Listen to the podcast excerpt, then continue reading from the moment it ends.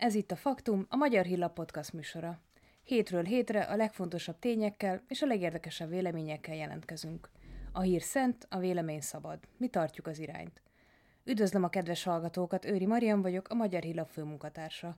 Mai vendégünk pedig Hollik István, a Fidesz-KDNP kommunikációs igazgatója. Köszöntöm a műsorban. Köszönöm a meghívást. Lett itt egy érdekes aktualitása a beszélgetésünknek, amit előzetesen nem is terveztem, hogy van német kormány, és egy egészen érdekes kormánykoalíció, a szociáldemokraták vannak benne, a zöldek, illetve hát a szabaddemokrata liberálisok. Itt a utóbbiakról gondolhattuk azt így, hogy azért ebből a három párból talán náluk van egyébként a legtöbb józanész az FDP-be, de aztán, ahogy látjuk most a koalíciós megállapodást, kezdve attól, hogy egy európai szuperállamot akarnak létrehozni, és egészen elvetemült módon állnak hozzá a családpolitikához, vagyis inkább ahhoz, amit ők családpolitika helyett találnak ki. Ráadásul ugye külügyminiszternek még valószínűleg a zöldeknek a társelnök Annalena Berbock lesz, aki pedig azért itt a kampányban egészen Karácsony Gergely szintű botrányokat és ügyeket hozott föl, a plágiumvádtól kezdve a megkozmetikázott önéletrajzáig. Hát mire számíthatunk mindettől? Mit jelent az Magyarországra nézve egy ilyen német kormány? Önmagában az, hogy Németországban most már végre van kormány, ez egy jó hír kéne legyen Magyarország számára. Az egyik legnagyobb gazdasági partnerünk. Számos német vállalkozás működik Magyarországon, sok magyar embernek adnak munkát, és hát nyilvánvalóan egész Európa érdeke is az, hogy egy kormányzati stabilitás jellemezze Németországot, mint a legerősebb gazdasági erőt, legerősebb gazdaságot az Európai Unión belül. Annak viszont már nem örülhetünk annyira, hogy mi van a kormányprogramjukban. És az sem, hogy milyen szándékkal tették ezt közzé. Mert hogy, ahogy angolul mondják, ez for all. Tehát ez mindenki számára készítették, tehát ez tulajdonképpen nem csak egy német kormányprogramnak szánták, hanem egy üzenetnek az Európai Unió összes tagállama számára, hogy ebbe az irányba fogunk mi most így együtt menni. Ugye eddig úgy csinálták, hogy a német politikát és a német érdekeket azt történelmi okokból kifolyólag nem szerették maguk annyira hangsúlyozni, ezért mindig Brüsszel mögé bújtak. Tehát amikor európai érdekekről hallottunk, meg brüsszeli álláspontról, azért aki olvas a sorok között tudja, hogy akkor valójában amikor az EU álláspontról hallottunk, az valójában a német álláspont volt. Na most már ezt sem használják, hanem direktben elmondják, hogy ők milyen Európai Uniót szeretnének látni, és valóban hajmeresztő dolgok vannak a kormányprogramban, család fogalmát teljesen relativizálni akarnak, olyan együttélési formákat akarnak jogintézmény szintjére emelni, ahol több felnőtt ember, nem kettő, hanem több azonos nemű, külön nemű él együtt. Ezt most be akarják vezetni egy felelősségi viszony, azt hiszem, hogy felelősségi közösség néven, tehát teljes mértékben relativizálni akarják a családnak az intézményét és fogalmát. Látjuk a migráció tekintetében, hogy egyértelműen egy promigrációs, egy bevándorlás párti álláspont tükröződik ebből, ahol a gazdasági bevándorlásról egy pozitív jelenségről értekezik, amelyet ők támogatni szeretnének. Azt mondják, hogy az ő szándékuk szerint tilos lenne az illegális bevándorlóknak a határnál való visszafordítása. Tehát az, ami a magyar gyakorlat, hogy megállítjuk a bevándorlókat, és visszafordítjuk, szerintük ezt meg kéne tiltani. És hát az Európai Unió, tehát az európai együttműködés formájáról és jövőjéről is egy nagyon határozott elképzelésük van, és valóban egy szuperállamot, egy Európai Egyesült Államokat vizionálnak. Egy dologban biztosak lehetünk, mi azt látjuk, hogy amióta az európai együttműködés folyamatosan mélyül, egyre több hatáskör von el Brüsszel, azóta működik egyre rosszabbul. Hát ebből nem juthatunk más következtetésre, hogyha minden hatáskört elvonnak, az nekünk a lehető legrosszabb lenne, úgyhogy úgy látszik, hogy a szuverenitásunkért most megint meg kell küzdeni, mert a német szándék az, hogy egy szuperállamot hozzanak létre. Tehát ez egy elgondolkodható kérdés, és szerintem, hogyha végigvesszük tényleg ezeket a dolgokat, főleg így a családpolitika, vagy akár a migráció tekintetében, hogy azért ezek a politikai centrumtól azért mégiscsak balra álló dolgok. És a kérdés azért, hogy ténylegesen erre szavaztak egyébként egyáltalán a németek, hiszen ugye 26%-kal nyert, ha jól emlékszem, a szociáldemokrata párt, akkor úgy valamennyivel lemaradva a CDU, de hát azért ott mégiscsak azért a többség a eddig megszokott nagy koalíció mellett volt azért úgy nagyjából, ezek pedig azért eléggé ilyen NGO aktivistákat idéző vélemények, ami most náluk akkor egész Európának szóló program lett. Hát igen, ha valaki úgy ez alapján azt mondja, hogy ez eléggé szélsőséges kormányprogramnak tűnik, akkor azzal nem nagyon tudnék vitatkozni, én sem. Ugyanakkor meg, én nem is nagyon foglalkoznék a német kormányprogrammal, mert az, még egyszer mondom, közvetetten gazdasági értelemben talán valamennyire érint minket, de hát mégiscsak a németeknek kell megennie azt a levest, amit ők főztek, és mi tartjuk azt az álláspontunkat, hogy mi nem szólunk bele, nem tartjuk magunkat illetékesnek beleszólni más országnak a belügyeibe, úgyhogy csak azért tesszük meg mégis, csak azért kell véleményeznünk mégis, mert hogy látszik, hogy nagyon olyan szándék, hogy ezt a kormányprogramot ők avval az ambícióval hirdették meg, hogy tulajdonképpen ezzel iránymutatást akarnak adni Európa számára.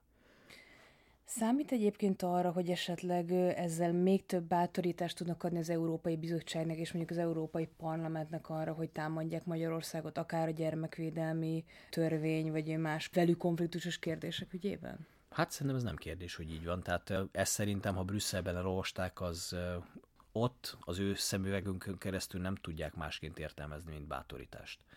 Tehát azt gondolom, hogy az a kettős mérce, és azok a méltatlan, alaptalan támadások, amelyek Brüsszelből irányultak felénk, ezek folytatódni fognak, ne is legyen kétségünk e felől.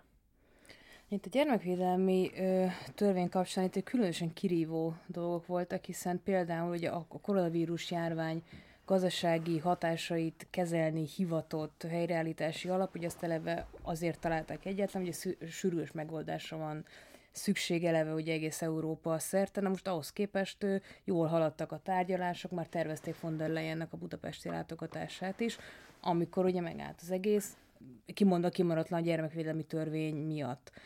Meddig tudják még ők ezt visszatartani, ezeket a forrásokat? Tehát milyen lehetőségek vannak itt mindkét oldalon, hogy valami történjen ebben a helyzetben? Hát igazából itt az a kérdés, hogy mennyire akarják megcsúfolni az európai együttműködést, illetve semmibe venni a saját maguk által fölállított szabályokat.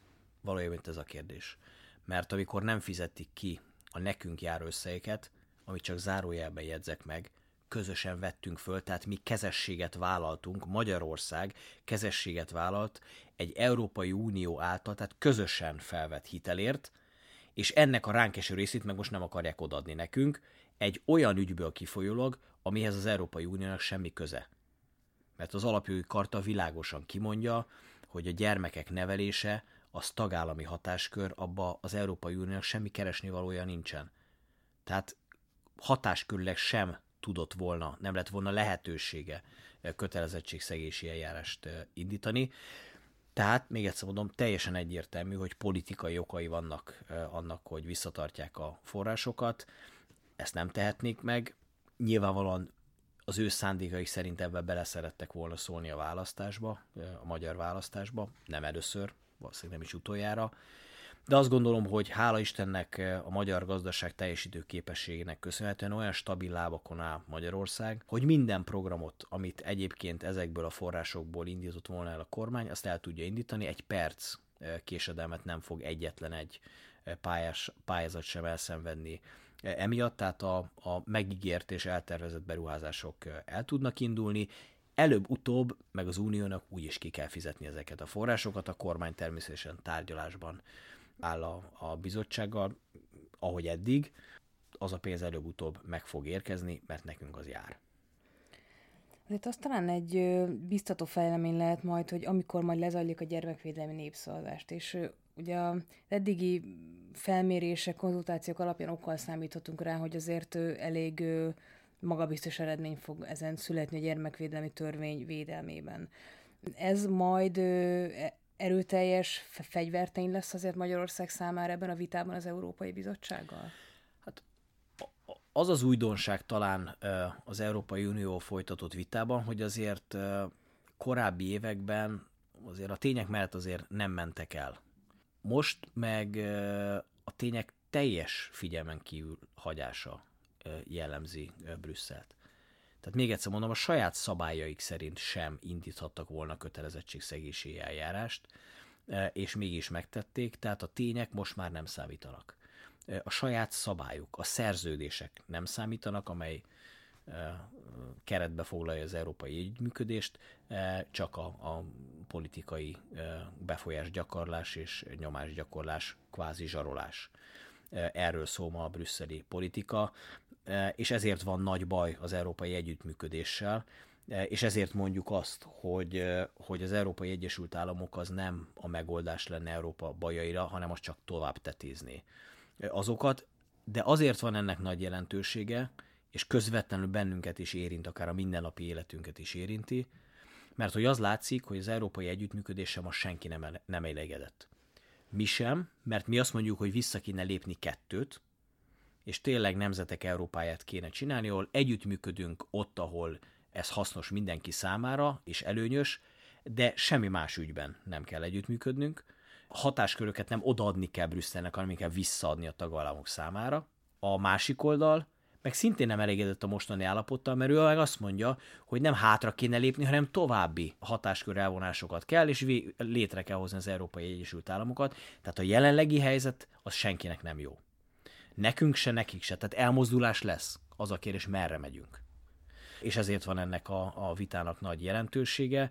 És hát a gyermekvédelmi törvény ügyében, azért meg népszavazás ügyében én azért, mondjam, ennyire bizakodó nem vagyok. Tehát fussuk végig ezt a pályát. Látszik, hogy el akarják lehetetleníteni önmagában már a népszavazást is, tehát azért ott is küzdenünk kell, hogy egyáltalán ebben a kérdésben megkérdezhessük a magyar embereket. Ugye ezt Európában, hogy a migráció tekintetében senki nem tette meg Magyarországon kívül, a gyermekvédelem ügyében, ami legalább ekkora kérdés, és a jövőnket befolyásoló kérdés, szintén senki nem tette meg Európában. Mi leszünk az elsők, ez óriási fegyvertény, de ezt a küzdelmet, ezt végig kell vinni. Tehát a népszavazás lesz, bátorítanunk kell mindenkit, hogy a népszavazáson vegyenek részt, mert ha körbenézünk az országba, azt láthatjuk, hogy az a jelenség, amire most a népszavazás felhívja a figyelmet, az a jelenség, az tulajdonképpen egy uralkodó politikai nézet, egy megkérdőjelezhetetlen, vitathatatlan politikai nézet Nyugat-Európában, amit megkérdőjelezni, vitatni sem szabad. Arról tulajdonképpen beszélni sem szabad, mert ott ezt evidenciaként kezelik. Hogy például egy LMBTQ aktivista bemehet a gyermekekhez az óvodába. Ez szerintük egyértelmű, ez a kérdés föl sem tehető. Hát nyilvánvaló, hogy miért támadnak bennünket, mert mi ezt a kérdést igenis föltesszük, mi úgy gondoljuk, hogy nem helyes. És minden a gyermekek szexuális nevelése, és az csak és kizárólag a szülő felelőssége, a szülőtől elvenni a gyermekek nevelését, vagy annak egy részét akár, főként a legszenzitívebb részét, a szexuális nevelést, azt nem lehet. Hát igen, és ugye ilyenkor megint azzal találkoznak a nyugati döntéshozók, mint a migráció tekintetében is, hogy amikor megkérdezik tőlük az emberek, hogy na jó, hát hogyha Magyarországon ezt meg tudják kérdezni az emberektől, meg Magyarországon lehet véleményt mondani, és föl lehet ezzel ellépni, akkor ugye nálunk miért nem. Na, de még itt kicsit átérnek itt a belpolitikára is, hogy ugye most ennek a szuverenitás ellen fellépő, európai szuperállamot építő brüsszeli lobbinak azért van egy jó magyarországi partnere, hát a magyar balliberális oldal, ugye élőn Gyurcsánnyal és pártjával, akik aztán kimondottan Európai Egyesült Államokat akarnak, tehát ez nem is leplezik, és hát egyre inkább azt látjuk, hogy hát Márki-Zay Péter, aki úgy indult, mint aki ugye a kívülről jött ember, aki majd itt megreformálja az ellenzéket, aki egyébként is jobboldali és keresztény és konzervatív és minden. Most már azt látjuk, hogy egy az egyben azt mondja, amit a DK, és körbe turnézza a nyugat-európai politikusokat, és lapogat azzal, hogy ő igenis bevezeti az azonos neműek házasságát, és nagyjából mindent, amit Brüsszelbe szeretnének. Hát igen, én úgy láttam, hogy Márki-Zay Péternek a hozzáállása az nem különbözik a baloldaltól, tehát nekik csak egy kérdésük van a nyugati szövetségesek irányába, hogy hol kell aláírni. Nagyjából ennyi. Igen. És mit kértek, mit csináljunk. Ez a mentalitás jellemző Márki-Zay Péterre is, azt látom, és az elmúlt hetekben hallott, látott és leírt véleményei, azok kísértetiesen hasonlítanak a 2010 előtti megvalósult baloldali politikára. Egy piacpárti, a multik pártján álló, a magyar emberek szempontjait figyelmen kívül hagyó baloldali politikára, amely azt mondja, hogy az áraknak nem lehet gátat szabni, ezért sajnos gázárat, meg villanyáram, tehát a villanynak az árát azt emelni kell, ez volt a baloldali álláspont, annak nem lehet gátat szabni, mert hát a piaci folyamatokban nem lehet beavatkozni. Mondták ezt, akkor aztán megjött a Fidesz-KDNP-ben, és gátat szabtunk azoknak az áraknak, hogy mégiscsak lehet. Itt alapvetően én azt gondolom, hogy egy fundamentális különbség van a jobb és a baloldal között. Egyrészt a baloldal a globalista, mi szuverenisták vagyunk, és ebből kifolyólag ők azt gondolják, hogy a globális cégek a meghatározók, az ő érdekeiket kell követni, és ezért a baloldali gondolkodás középpontjában valójában az áll, hogy a gazdaság folyamatainak kell alárendelni az embereket. Mert hogy hát a magyar emberek vannak a gazdaságért, nem pedig fordítva. És ezért láthattuk 2008-9-ben ez történt, hogy hát sajnos emberek megszorításokat kell, mert hát a piac csak akkor fog működni, hogyha megszorítások lesznek, hogyha elveszünk tőletek pénzt. És hát az a legfontosabb, hogy a piac működjön, nem? Mi pedig nem így látjuk. Mi azt gondoljuk, hogy a gazdaság van az emberekért. És a magyar emberek képviselt az első is. Ráadásul a kormányon kívül nincs más intézmény, aki képviseli a magyar emberek érdekét. Mert a multik a saját érdekeit képviselik, és ez jól is van így. Persze, ők profitot akarnak. Nincs is ezzel sem semmi gond. Azzal már van, hogyha ez egyébként szembe megy a magyar emberek érdekével, és extra profitról van szó, az már nincsen rendben, és olyankor be kell avatkozni. Tehát az a helyzet, hogy Márki-Zay Péterrel semmi nem változott, ugyanaz a régi baloldali multik mellett álló politika jönne Márki-Zay Péterre vissza, aminek a következményeit egyszer már megtapasztaltuk 2010 előtt. Hát az egyébként szerintem már önmagában is megdöbbentő. Tényleg most, amikor Nyugat-Európából azt halljuk, hogy attól tartanak, hogy áramszünet lesz, nem lesz fűtés, felkészítik a lakosságot, hogy vegyenek gyufát, meg elemlámpát, hogy akkor tényleg valaki a rezsicsökkentés ellen akar kampányolni. Alapvetően ugye Európában két lába van ennek az energiaválságnak. Az egyik az, hogy elképesztően magasak az árak, és a piaci árakat rászabadították az emberekre. És persze hallom már a baloldali szirén hangokat és a nagyon okos, független közgazdászokat, akik erre azt mondják, na jó, de hát ezekben az országokban többszöröse az átlag fizetés a magyarénak. Igen, lehet, hogy mondjuk 3-szorosa, de 8-szoros az energiaár. Az már azoknak a gazdag országokban élő középosztálybeli állampolgároknak is fáj. Az már nagyon sok. Tehát van egy árprobléma, elszabadultak az árak, és a másik meg az energiabiztonsággal összekapcsolódó problémák, hogy egyszerűen az államok nem képesek biztosítani a szükséges energiát az állampolgáraik számára, és ezért készítik őket föl arra, hogy mi van akkor, hogyha megtörténik egy ilyen blackout, hogy egy napig egyszerűen nem lesz áram az egész országban. Tehát ez a két probléma van, és az a helyzet, hogy mi azért állhatunk biztosan a lábunkon, és lehetünk ebben a tekintetben nyugodtak, mert Magyarországon a rezsicsökkentés az áraknak szabott gátat, másik oldalról pedig a paksi atomerőmű, illetve a hosszú távú gázmegállapodás az Oroszországgal biztosítja az energiabiztonságot Magyarország számára. Tehát nekünk nem kell félnünk attól, hogy majd ha túl hideg lesz a tél, akkor tél végére elfogy a gáz, mint ahogy egyébként félnek például a csehek, hogy ez így fog történni. És az árak is stabilak, kiszámíthatóak és kifizethetők a magyar emberek számára, tehát attól sem kell félnünk a magyar embereknek, hogy az lesz, mint Nyugat-Európában. Hát itt Márki-Zay Péternek a furcsa kampányolásán kívül van még egy más ugye, aktuális dolog, Karácsony Gergely városháza, és itt a BKV-vel kapcsolatos híresztelései. Hát ugye itt is voltak Márki-Zaynak erős megszólalásai, tehát azt látjuk, hogy a baloldalon egymással licitálva találnak ki dolgokat, hogy valahogyan eltereljék a figyelmet arról, ami viszont folyamatosan kiderülnek dolgok, próbálják tagadni, cáfolni, azt mindig jönnek az újabb információk és felvételek, hogy hát itt tényleg valóban látjuk megelevenedni nem csak azt, ami már eddig is tudtuk, hogy visszahozták a 2010 előtti, meg egészen, tehát jóval 2010 előtti figurákat is ugye a balliberális oldalról, hanem hát egy az egyben ugyanazok a múltjuk, ugyanazok az üzletelgetések, judalékos rendszer és egyebek működnek most a fővárosban.